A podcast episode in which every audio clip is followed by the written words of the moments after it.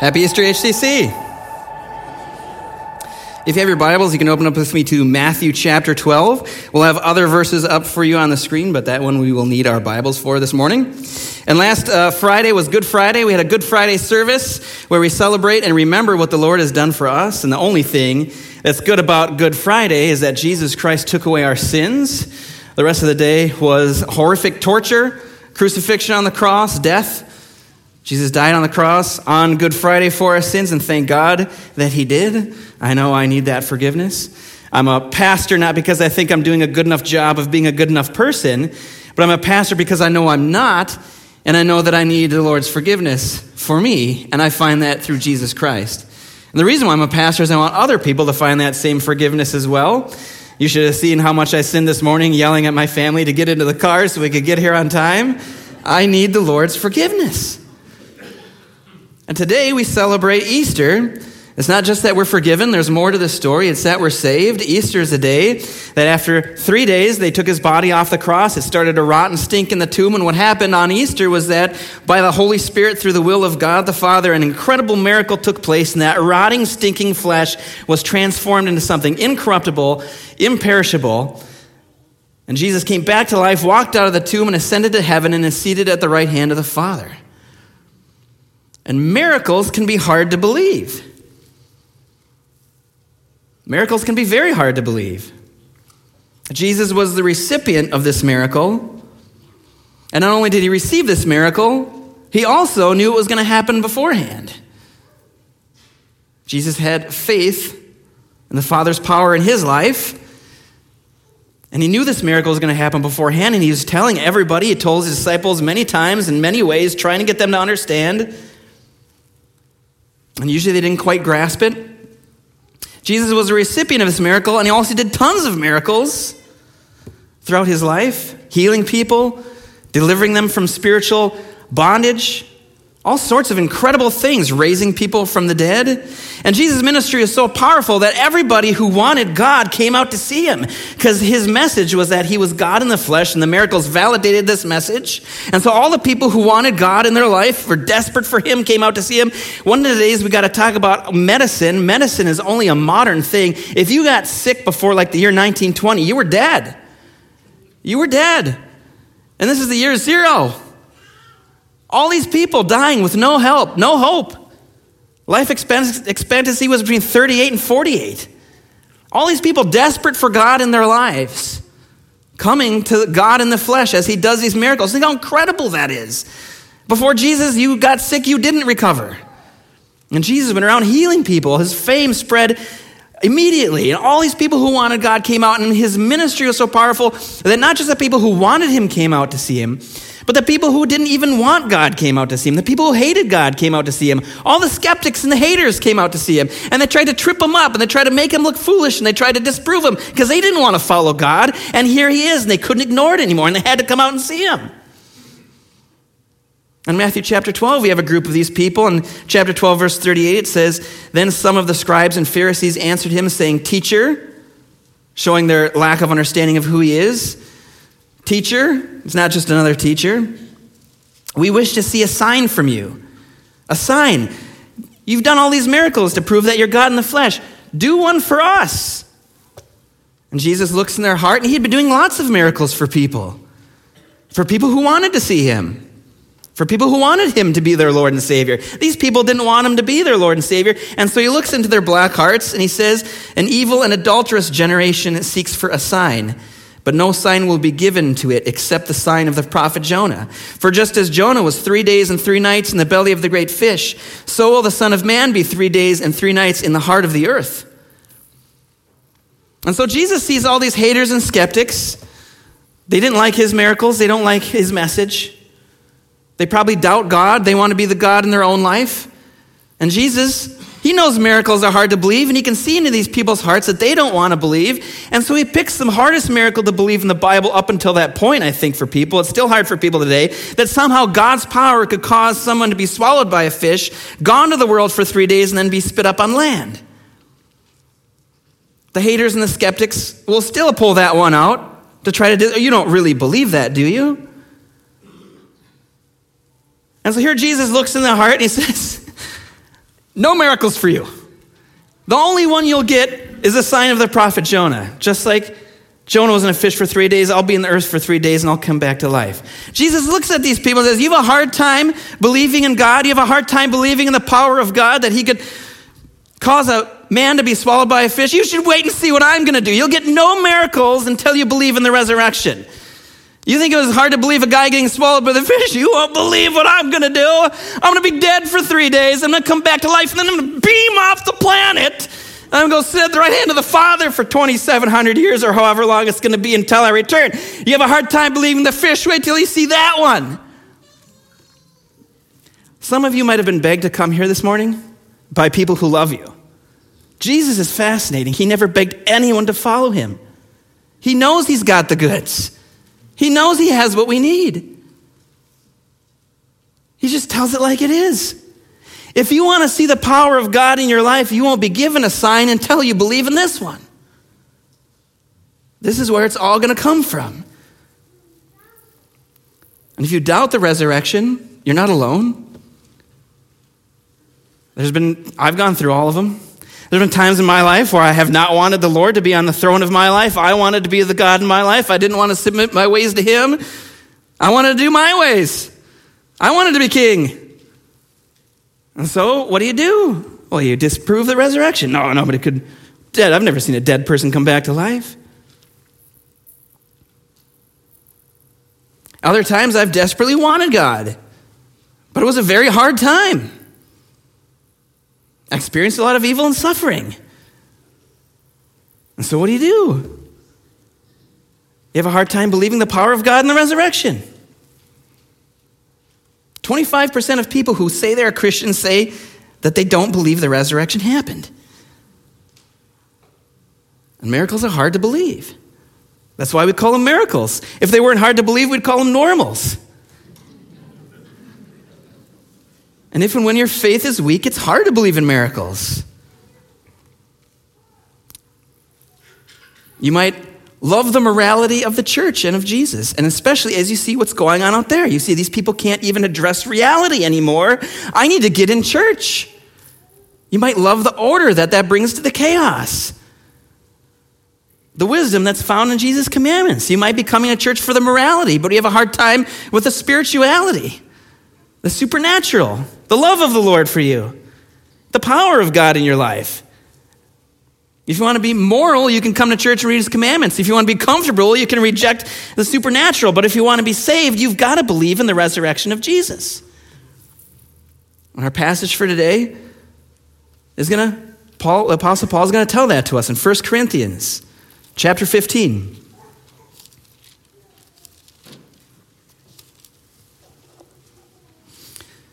The Apostle Paul, in starting in verse 3 and 4, he says, For I delivered to you as of first importance what I also received that Christ died for our sins in accordance with the Scriptures, that he was buried, that he was raised on the third day in accordance with the Scriptures, and then he appeared to Cephas, Cephas being Peter and the twelve. And Paul says of first importance to Christianity, it's that Jesus died on the cross for our sins and he rose from the grave for our eternal life. That's the distinctive of Christianity. You can be a moral person and not a Christian. You can be a helpful person and not a Christian. You can be a loving person and not a Christian. All of those things are Christian values that are characteristics of God Himself.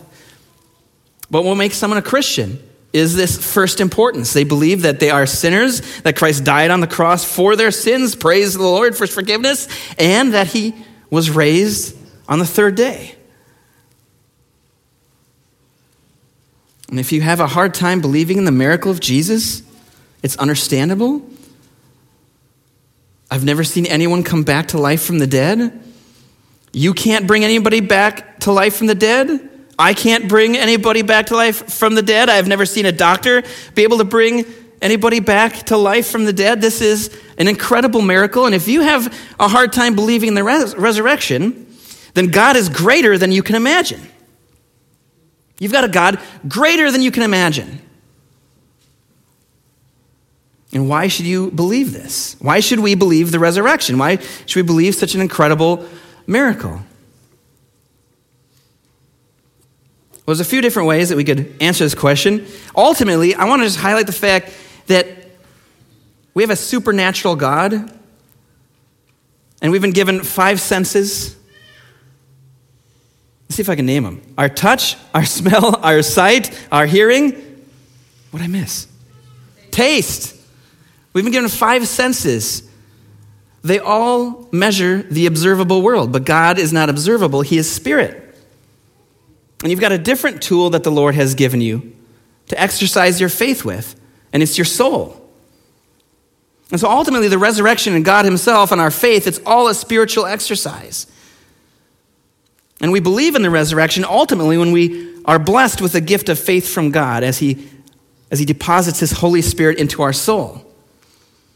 But why would we open up our hearts to that gift of faith in this resurrection? Why would we do that? What evidence do we have? And the interesting thing is, you can't prove it scientifically. If you were there, you could observe it, but you certainly couldn't explain it scientifically. A miracle, by definition, is outside of the field of study of science. A miracle is supernatural. Science is an observation of the natural. And so you can't prove it scientifically, and people, oh, you can't prove a miracle scientifically. And, well, that, we don't almost prove anything in our life. So you believe almost nothing you believe in your life has been proved scientifically. We don't do this in real life. We, don't, we can't do this with the past. Now, you can observe some things about the past. You look at a canyon, see a river at the bottom, and say, I believe that over millions of years, the river has gone through and worn away, and, and, and that's potentially true, maybe, maybe not. But most things don't even have that evidence of the past. Everything in the past we can't observe. It happened too long ago. And so, how do we prove things in the past? What kind of evidence do we look for in the past? When there's a crime and a person's brought in before the judge, he says, Well, you can't observe it scientifically. Another one. Oh man, this is a rough day again. Okay, fine, you can walk free. We have no evidence.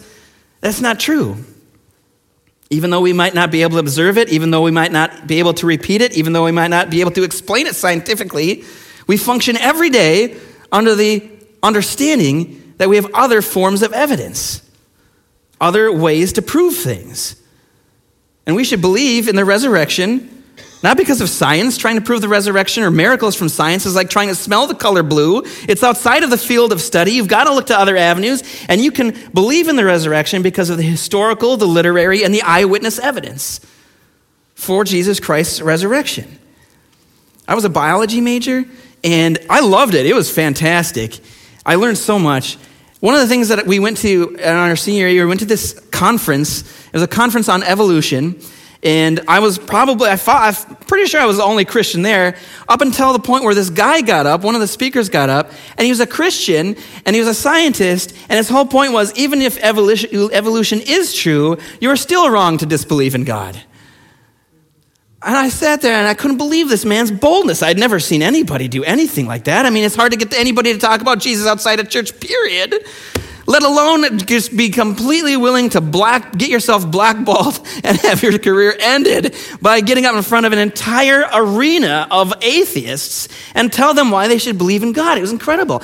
And all these other presenters went about, oh, look, the, the length of the beaks and the finches in the Galapagos Islands, it's, they're still getting longer. They're another millimeter longer in the last 3,000 years.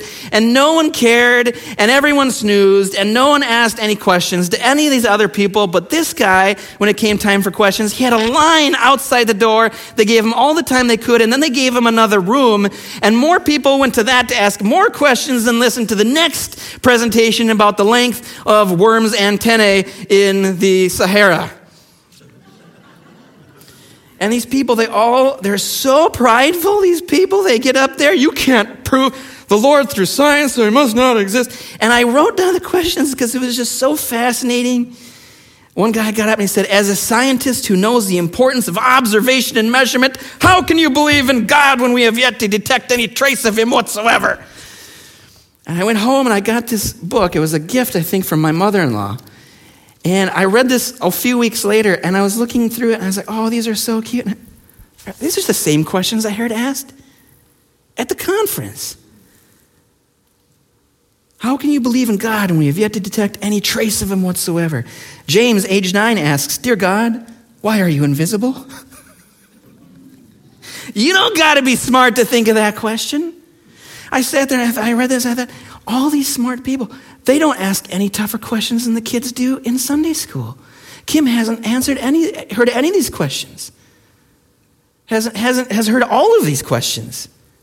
Hasn't not heard one of them. One atheist up and said, if everything was created, you argue everything that exists has to have a creator, then who created your God? Checkmate. All right, Trisha, Trisha, age eight. Dear God, who is your mom and dad? If God is real, why doesn't He just tell us with some miracle? Like He does time and time again in Scripture. Dear God, I heard how you parted the Red Ocean. That was cool and unbelievable. How come you don't do things spectacular like that anymore? Dan, age seven. That's incredible how smart we are and how dumb we are all at the same time. These are good questions. But if these people went to church, Kim would have told them the answers years ago. Why didn't they come? Why didn't they listen? You can't prove the past scientifically. It is unobservable by definition. We can't observe anything from the past. Nowadays, if we want to observe something, you just take out your cell phone. They didn't have that back then. So, do we disbelieve every single thing that we hear before cell phones came along? No, we have other ways of looking at things. We look at the historical situation, the historical evidence, the eyewitness evidence, and the literary evidence. And Jesus lived doing miracles and teaching with unbelievable wisdom that people started to believe that he was God. They started to believe his message. The people that were there said, There's something to this. They knew Jesus was amazing, but they didn't just quite know what they had. There's a show called The Antique Roadshow. It gives me hope for my life. Because these people, they go through their old junk and they find this thing. And they're like, oh, this is a crusty old vase. Well, maybe I'll bring it to the Antique Roadshow. And they bring it there, and the guy looks at it and says, oh, it's a it's an Ida Bay Jackson original. This is worth $143,000. And they have no idea what that is. It was junk in their basement. And they thought they kept it around. They thought, well, you know, it was grandma's, it's worth something. But they didn't know what they had until they took it to the Antique Roadshow. And that's a lot like Jesus' life. These people, they looked at him and they said, wow, this is pretty amazing. But then he got arrested, he got betrayed, he got denied, and he got crucified, and they all gave up. Wouldn't you? I would. And they all ditched him. They didn't know what they had. They denied they were Christians. Then the resurrection happened. And Jesus didn't just live in a bubble, he didn't just live in his house, stay in his basement. He was all over the place. He had healed tons of people. That word spread to even more people exponentially. Everyone had heard of him. I guarantee everybody had heard of someone that had been healed by Jesus. Word spread. And so when Jesus Christ rose from the dead, they were able to believe in that miracle because they'd already seen the other ones. And so if they hadn't seen it, they were able to believe it. But we can believe it because many people did see it. And how important is it to believe in this miracle? Well, chapter 15, verse 14 through 19, it says this it says, And if Christ has not been raised, then our preaching is in vain and your faith is in vain we are found to be misrepresenting God because we testified about God that He raised Christ, whom He did not raise, if it is true that the dead are not raised. Like, we're, we're lying to you if He didn't get raised from the dead. Because we've been going around saying that He's been raised from the dead, we've seen him, and if He wasn't, then we're a bunch of liars. For the dead are not raised, not even Christ has been raised. And if Christ has not been raised, your faith is futile and you are still in your sins. There's no point if we don't believe this miracle. If we have weak faith and we disbelieve in the resurrection of Jesus Christ, there's no point to being a Christian. There's no point to any of this. If Jesus didn't get raised from the dead, then there is no God. If in Christ we have hope in this life only, we're of all people most to be pitied. If there is no God, there is no morality. Why are we wasting our time? Just go live the way you want. But in fact, Christ has been raised from the dead in verse 20, the first, first fruits of those who have been fallen asleep. And so Paul's sticking to his story. And these people, they saw Jesus rise from the dead, they had seen his miracles, they had seen his life, and they stuck to their story. And the Apostle Paul stuck to his story. When they told him not to tell it, he told it. And when they said, We'll put you in prison for telling it, he told it. And they put him in prison. And then the Lord got him out and he told it. And they said, We'll cut off your head if you tell it, because apparently putting you in prison doesn't work so well. And so he continued to tell it. And so they had to cut off his head. And there were more, like Paul. How many witnesses do you think there were of Jesus Christ's resurrection? 1 Corinthians chapter 15, verse 5 and 6. It says, Then he appeared to Cephas and then to the 12. So there's 12 right there. But oh, there's another sentence. Then he appeared to more than 500 brothers at one time, most of whom are still alive. If you don't believe that Christ raised from the dead, then talk to them. Well, we can't prove it scientifically. Well, we have eyewitnesses.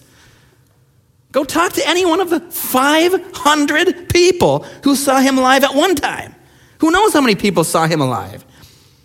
And then they went out and they told the rest of the world. They told grandma who couldn't make it. And they told Uncle Fester who lived two towns over. And he had seen Aunt Jemima get healed. and so they believed it. If you want to prove something, there's a lot more to doing it than just looking at things from a 21st century scientific perspective. These people weren't fools. They were intimately aware of death. Their life expectancy was 48 years old. They were around people dying all the time. They lived in agrarian culture. Their animals were dying all the time. They'd never seen anybody come back either. And yet they chose to believe this. They weren't dumb. They were smarter than we are. They were able to live on their own wits and abilities. I'm not. I'd be done in a day. These people knew more about the world than I do. I have a hard time changing my own oil. These people survived famines. They worked the ground without any of the amazing things that we have today. They did it all in their knowledge of the way the world worked. They were smarter than you and I, especially when it comes to earthly things like this. And what if you, just imagine, what if you today, when you get home and you go on YouTube and you go on the TV, what if you saw a guy who claimed to be divine and then started doing crazy things that were completely unexplainable and he started to gain a following to the point that their government felt threatened by him? To the point that they sent out the SWAT team and the militia to go out and arrest him and take him out? What if this guy predicted that he would die and come back to life? And so the government put armed militia at his gravesite, United States soldiers at his gravesite. Because this guy predicted he would die and come back to life, and they were so frightened that he would, they sent soldiers to guard it. And then what if you read in the newspaper one day that this man was back alive? Despite the United States' best attempt to keep it quiet, he came back to life and people wouldn't stop talking about it. And so they started killing them all. They killed him publicly so that other people could see, so that you could see. What would happen if you went around telling people about this? There was no freedom of speech. You talk about this, you die. What if they shot people in the streets for saying this? And the people didn't back down. What would you think? Not one, not two, not dozens, but hundreds. We know that the emperor at the time, Nero, used to burn Christians alive in his backyard during his parties to light his space in the darkness. That's what happened to you if you were a Christian. Would you be a Christian? Not unless you were sure. Jesus appeared to 500 people at one time. And would you believe it if all this happened? Other people did. They were willing to give their lives for it.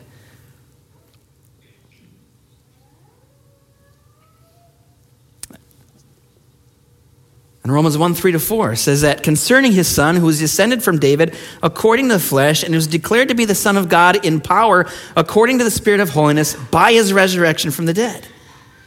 God gave his final appraisal of Jesus Christ through the resurrection. And when the people heard Jesus do all these miracles, they saw him do all these miracles, and they heard him call his shot. I'm going to rise from the dead. I'm going to ascend from the grave. You just wait and see. And then he did it. Other people felt that that was a good enough appraisal for them as well.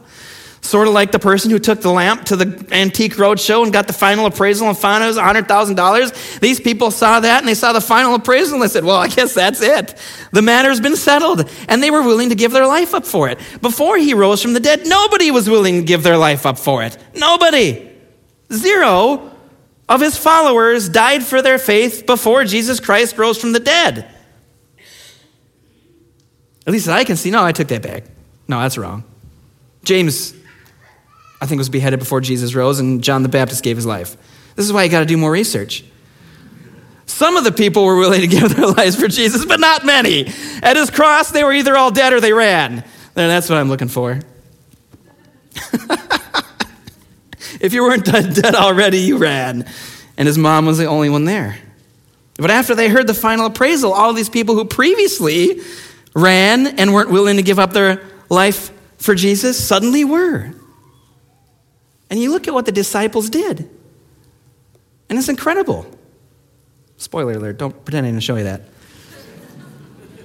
Peter was crucified upside down, James was beheaded. John was the only of the 12 disciples who died of old age, and they boiled him alive and tried to kill him, and he lived, and he never gave up his story. Andrew was crucified upside down, Philip was executed, Bartholomew was skinned alive and then beheaded? Matthew executed, James, Simon, Jude executed, Thomas impaled with a spear, Judas died of suicide. You watch this, and you watch someone get brought out, and you see them start to cut the skin off of their flesh and say, Deny the Lord, that he rose from the grave. I mean, that's the time you say, I made it all up. I made it all up. Let me go. But these people didn't do that. There's other ways to prove things. And when you have evidence like this, how can you disbelieve? When you see people who did this, how could you disbelieve? If you saw this on the news, they did this publicly. How could you persist in your disbelief? And since we're talking about evidence, here's a guy who knows something about evidence. Let's go back to that first picture. There he is. This is Lionel Luckhoo, L U C K H O O. Lionel Luckhoo. The man with the Dr. Seuss last name is no joke. This man is the best criminal defense lawyer that has ever existed. He defended murderers. And 245 consecutive times, the police arrested someone. They said, We've got enough evidence that this person murdered another person, that this man's a murderer. They arrested him. They brought him on trial. They went to this guy for his defense. And every single trial, this man won. It doesn't even sound ble- like I can believe the resurrection easier than this. 245 straight cases? How is that even possible? This man looks makes Matlock look like an amateur. You, you're telling me the police got it wrong 245 straight times? That's absurd. This man argued easy cases. He argued impossible cases. It didn't matter. How could you have how could you do such a thing? You got to be the most amazing. 245 and oh, he never lost. Go Google it later if you don't believe me. Go to Wikipedia. I give a hard time believing it as I'm saying it. Somebody fact check me, like the one where I said that nobody died before the. Gee, I mean, am I wrong about this one too? 245 straight cases. And he had a, a friend who was a Christian. He came to him. And Lionel said, You're a smart guy. How can you believe this superstitious nonsense and mumbo jumbo, unscientific nonsense? And the guy said, Well, why don't you study the case? And I want to, I'll tell you this. Why don't you pretend that the resurrection's on trial? And you look at the evidence that we have for the resurrection, and you try to prove that it didn't happen. And he, okay.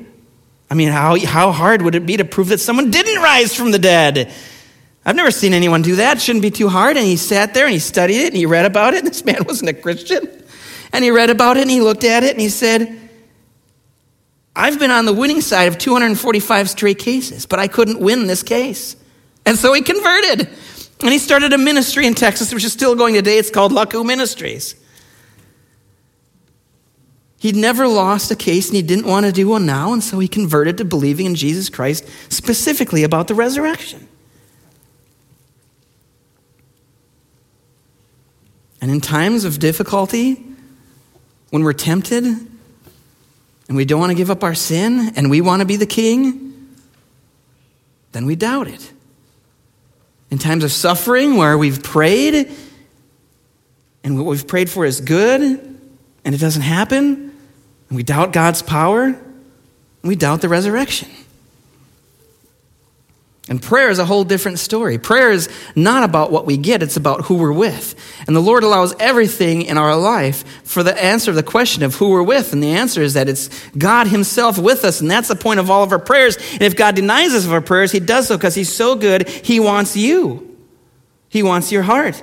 If He gives us what we want, so often we turn away from Him and abandon Him because we've gotten what we really wanted. And what God really wants is for us to want Him. That's why Jesus never begs anybody. He knows who he is. It's no good if he's going to beg you. He loves you. And he deserves your love in return. But in times of difficulty, we doubt the resurrection. And what will happen in our life if we put our faith and trust in the resurrection? How will this belief change my life? Well, the first thing I think has to do with death. And we've seen a lot of it over the last few years. The first thing has to do with death. Your entire life will be different because you'll be able to deal with what happens to you at the end of your life and what's going to happen to every single one of the people around you. You'll live your life different.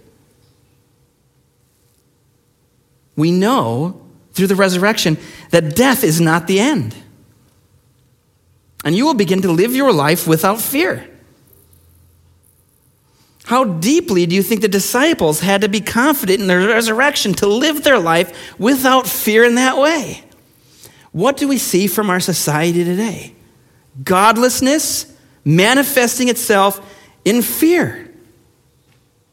And if you believe in the resurrection, you'll literally feel like a superhero. You'll walk around not fearing death even if you do die, it's not the end. Clearly, no one else here believes that. If you have something important to do with your life, you will be able to accomplish it because you're living without fear. The death gives us supernatural strength. The resurrection gives us supernatural strength. And the first thing it gives us strength to deal with is death. And I've been around long enough to be at the bedside of both Christians who have died and non Christians who have died, and it's not the same. I wouldn't wish death apart from God on my worst enemy, from what I've seen. People go to their death gasping for their last breath, desperate to stay alive because they have no idea what happens next. Not always, but often. I've watched it. I wouldn't want to be an unbeliever in death. And it doesn't just start there, that kind of fear affects your entire life. And there's a difference between fearing death and grieving death. Death is to be grieved, not to be feared. Not for yourself, and not for others. And this is no small belief. The other thing that will happen is that you have the supernatural strength to accomplish God's will for your life. God is greater than you imagined if you doubt his power. And if you don't feel like you've got something great to accomplish in your life, or if you don't feel like you have a life full of life, the first thing I'd encourage you to do is look at the resurrection. In the resurrection, Jesus overcame death, physical death, and spiritual death. And if you want life, I'd encourage you the first step is to put your faith and trust in the resurrection of Jesus Christ. This is where we get our power and our strength from. If you don't feel like the Lord is great enough to move in the darkest, darkest, deepest, most difficult areas of your life, you've got a God greater than you can imagine. And the Bible tells us over and over and over again as Jesus looks at his disciples and sees why things are going wrong, and he says, Oh, you of little faith. Now, it's important to have good theology. Nowhere in the Bible does Jesus say, if you just believe hard enough, you'll get whatever you want at all.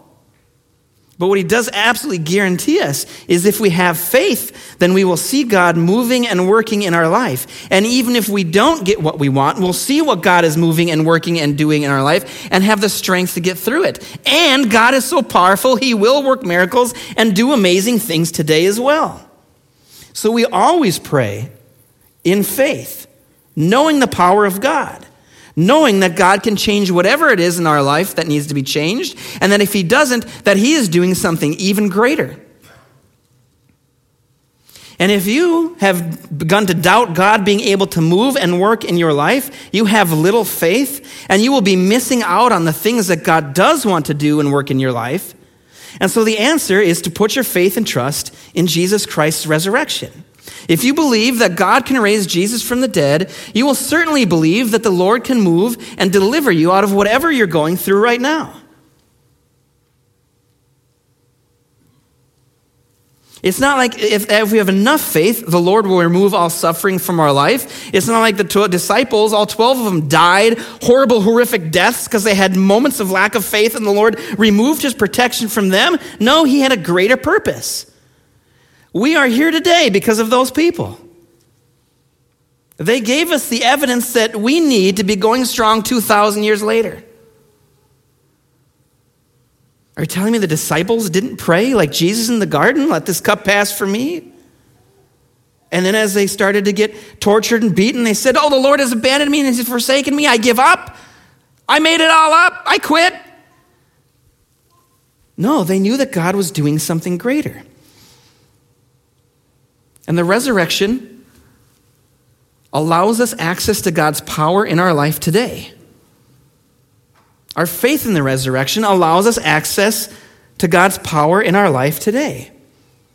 And it also allows us strength to know that if God is not giving us exactly what we want, then He is doing something even greater. Do you have something great to do with your life?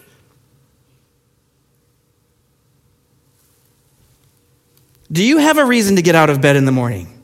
Do you have a reason to do something other than just going through the motions?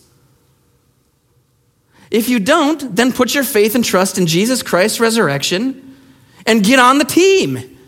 And make your life about going to spread the gospel of Jesus Christ. If God isn't moving in your life, if you don't feel like you have anything big to do with your life, it's because you're not on the team. He's risen from the dead and he's asked you to go spread the word just like he did the disciples.